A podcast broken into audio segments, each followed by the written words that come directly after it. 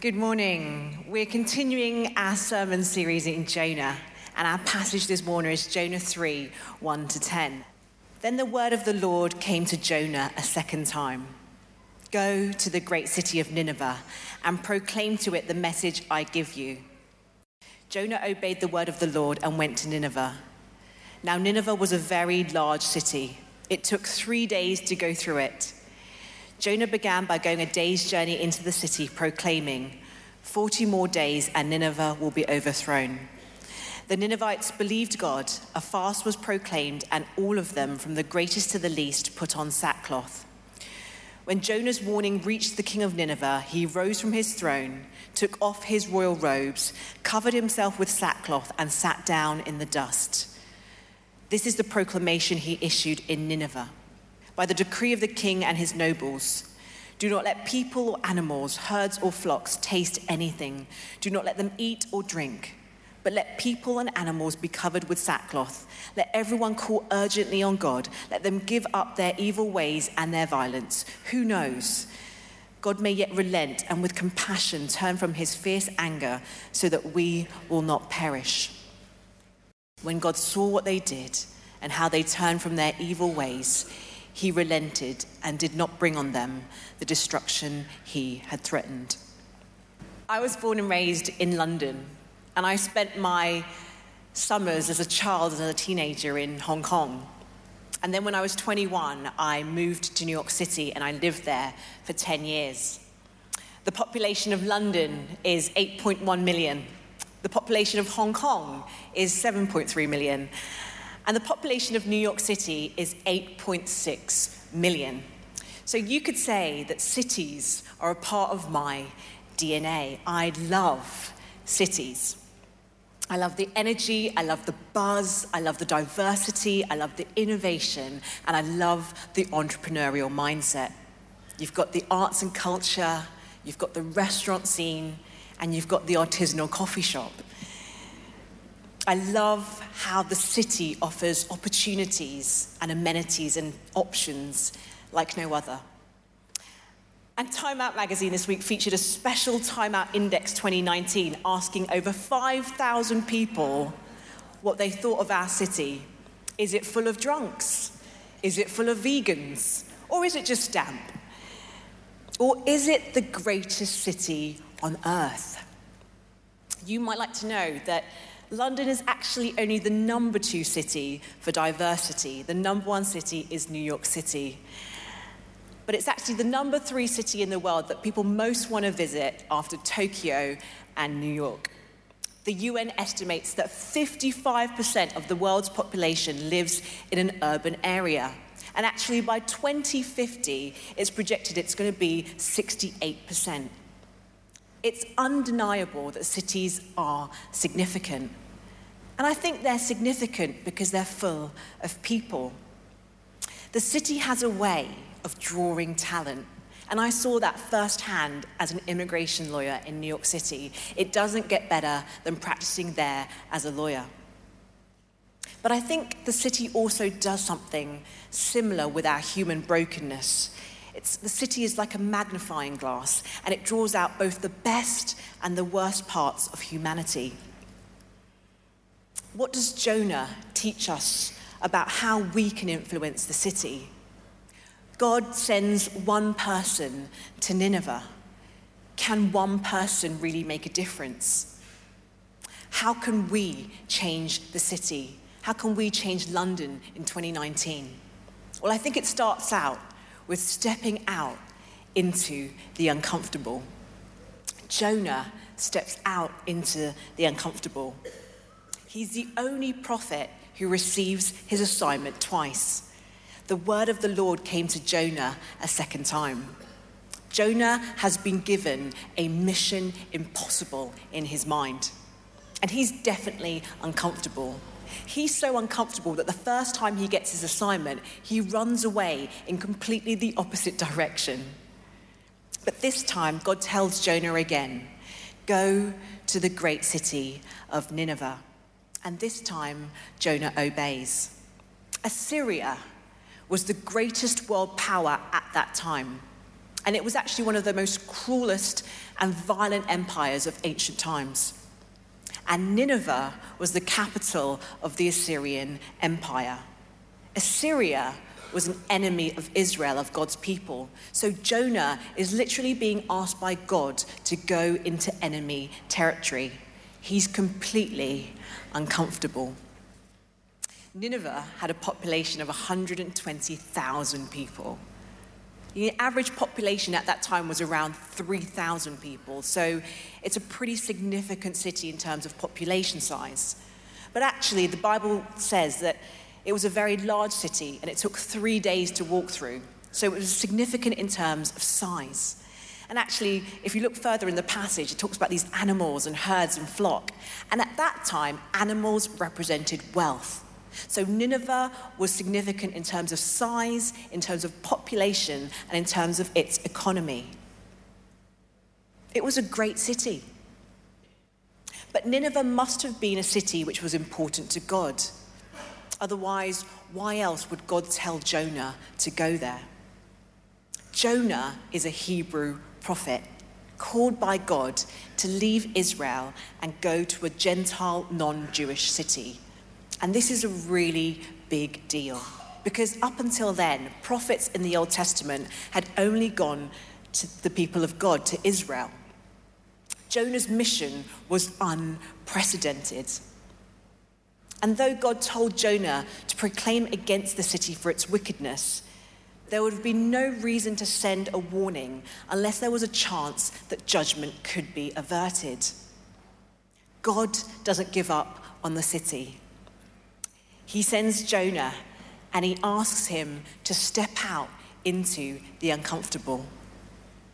And I think we all face choices every single day between doing something that's comfortable for us versus something that's quite uncomfortable, but deep down is the right thing to do.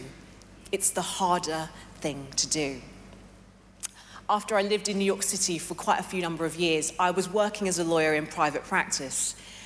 And I thought about actually um, going in house with a large technology firm. I think at the time I was just looking for a better work life balance and probably better benefits. And so, what these technology firms on the West Coast do is they, they fly you out to the West Coast, they put you up in a very nice hotel, and they kind of cover all your meals and expenses. And I remember showing up to the campus of this technology firm. It was so big that you couldn't get from the HR office to the legal office without taking their internal taxi service. And if you want to go to have lunch, you take the taxi again to go to a different building because you can't actually walk to one place. And I remember showing up in the HR office, and it's um, this room full of chairs and beanbags. And all there were were like video game consoles and plasma screen TVs on the wall. And there's just like the best part is there's snacks. There are bowls of snacks, sweets, treats of every kind. Because these tech firms want to recruit all these young, hip tech whizzes.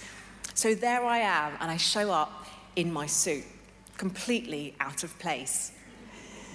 And I remember having these interviews from 9 a.m. to 4 p.m. So you have back to back interviews with senior lawyers. And then there was this one hour written test where they put you in a room, you've got an hour, and they, they kind of give you five questions, and you've got to answer them so they can test the depth of your legal knowledge. And I remember getting back to New York City after the whole day of interviews, and um, I was actually thinking about what I was going to tell my boss when she asked me what I did over the weekend. Um, but their recruiter called me on Monday morning, and they wanted to make me an offer. The offer was a six figure salary, a very generous sign on bonus, stock options, pension plan, private health insurance. It was the best offer I'd ever received. And although I knew that this role was going to make my life infinitely more comfortable, when I was thinking about, oh, should, should I go or should I stay? You know, six figure salary or New York City? I thought about the reason why I decided to become a lawyer in the first place. And I don't think I decided to become a lawyer because I wanted to be comfortable. I think I decided to become a lawyer because I often thought of my parents who immigrated to the UK in the 1970s, and actually, I wanted to be of service to people who were just like my parents. I now work for HTB. There's no six figure salary. You'll be glad to hear that. There's no sign on bonus, there's no stock options. But I love my job. I love my job. If you want to influence the city, if you want to change the city, you've got to be open to being uncomfortable. Nothing is going to change in our city if we all strive to seek for our own comfort. God sends Jonah to Nineveh into the uncomfortable. God sends his son Jesus into our world, into the uncomfortable. Don't be surprised when God calls you to do something uncomfortable. Maybe you're in a season full of discomfort and you're wondering, why is this happening to me? And maybe it's not because you're doing something wrong. It's quite possible you're doing something right. See, God calls us every day to step out in faith into the uncomfortable. And the most reassuring thing is that He is right there with us on the other side as we step out of our comfort zones. So, after we step out of our comfort zone, what's next? It's to have faith in what is possible. Every time I read this passage in Jonah, I get struck when I reach verse 5 because it says, The Ninevites believed God. God is already at work in Nineveh before Jonah even gets there. Jonah literally says eight words. He has this eight word sermon, and everyone responds. 120,000 people turn to God. It's like every preacher's dream. 40 more days and Nineveh will be overthrown. And it's a reminder to us that actually it's the word of God that changes lives. God is capable of doing the impossible. God longs for people to turn to him. And that's what the word repent means. In Hebrew, the word shub, it means to turn. So, against all of the odds on Jonah's mission impossible, the most powerful and violent city of the time puts on sackcloth, which is a sign of mass repentance from the greatest to the least, and they all turn to God. I remember a season in my life when I was living in New York City and I used to come to church on Sunday. Work was busy, life was busy, and I'd show up on Sunday and then I'd leave. And on appearances, my life felt pretty full. But actually, behind closed doors, it was really empty. If I'm totally honest, God was just not very high on my priority list. He was an afterthought in my life. I just didn't have time, and I knew I was living for other things. And I remember the day I made partner for the firm that I work for. My name had gone on the letterhead, the firm had made a formal announcement to clients, and they'd even given me a new business card. And I'd sent a copy of the card to my dad, and he used to carry my business card in his wallet. And I remember my boss and my cousin took me out to dinner that night to celebrate the fact that I'd made partner. I think I was supposed to be sitting at dinner feeling that this was the greatest day of my life. But actually, I sat there and I just felt so immeasurably empty. I thought about all the things I had sacrificed. I think time with my family, friends I hadn't seen in years, a shallowness in my spiritual life, and a real distance from God. And I just kept thinking to myself, is this all worth it? Is this all there is to life? When the king of Nineveh hears Jonah's warning, he gets up from his throne.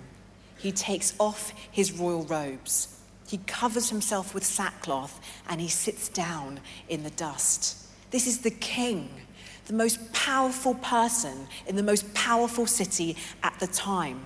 Even the king turns to God. Let everyone call urgently on God. Let them give up their evil ways and their violence. Who knows? God may yet relent and with compassion turn from his fierce anger so that we will not perish. I think for a long time, particularly my years in New York, I knew who was sitting on the throne of my life. My life was all about me, I was calling all the shots. And I think sometimes God asks us, Who's sitting on the throne of your life? Is it you or is it God? With every great revival comes repentance, people turning back to God, people humbling themselves and acknowledging their need for God and handing over control of their life to Jesus. The word overthrown in Jonah's eight word sermon can be interpreted to mean destroy, but it can also mean to turn upside down. And that's what God has done. He's turned Nineveh upside down. Believe in what is possible. I'm not sure whether your life feels a little upside down. There's so much anxiety and uncertainty and insecurity in our nation. Everything feels upside down. But if we focus on the circumstances, we'll get overwhelmed. If we listen to the skeptics, we'll become discouraged. But if we fix our eyes on God, on who He is, on His character, on His power, on His sovereignty, and on His plan, nothing is impossible. Have faith in what is possible. And lastly, if we're going to influence this city, we need to take heart in a grace that is unstoppable. The book of Jonah is a book about God's mercy and God's compassion. In verse 10, when God saw what the people of Nineveh did, how they turned from their evil ways, he relented and did not bring on them the destruction he had threatened. Jonah is angry in Jonah 4, it says that all of this seemed very wrong to Jonah. He wants to see the Ninevites wiped out. Jonah loses sight of his own need for mercy and for God's grace. It outrages him that God doesn't destroy the Ninevites. Deep down, I think Jonah thinks that he's better than the Ninevites. He forgets his need for grace. Many people who have studied the book of Jonah have noticed the parallels between the book of Jonah and the story of the prodigal son told by Jesus in Luke 15. In the story, the father has two sons. The younger son runs away and makes all kinds of mistakes. But the older brother stays. He obeys all the rules, but he's completely legalistic. In the first half of the book of Jonah, Jonah is like the prodigal son. He runs away from God. But in the second half of the book, Jonah is like the older brother. He obeys the father, but's angry at him for his compassion on the Ninevites. And I think within each one of us resides the younger brother and the older brother. There have been times when I've been the prodigal and I've run away from God. And there are times when the, other, the elder brother will rear his ugly head in my heart. Both brothers need grace. The father patiently waits and offers grace. Jonah says in Jonah 4 2 to God, I know that you are gracious and compassionate, that you're very patient and you're abounding in steadfast love. Ultimately, God sends us one greater than Jonah. He sends us his son, Jesus, who stepped into our world, into the uncomfortable. He believed in what was possible and he went to the cross and died and rose again because God's love and God's grace are unstoppable. Jesus is the only person who can really make a difference. Can one person make a difference? I was at our School of Preaching Day yesterday where we train up our emerging young preachers. And there were 30 people who told their testimony and their story. And I was struck because in so many of the stories, it was the one person who had made a difference, that had led them to faith. It was one person who had showed them love in a time of need. It was one person who was just present in a time of disaster. It was one person who shared the gospel with them and they came to faith. The challenge for us today as followers of Jesus is not to use the city, but to be of use to the city.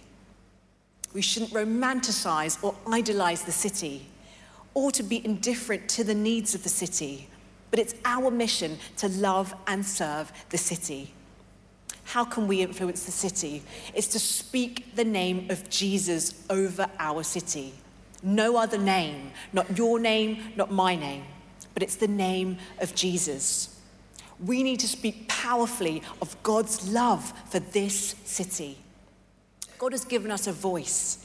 He's put us in places where we can influence the people around us in your workplace, in your school, in your home, in your community, at the gym, in the pub.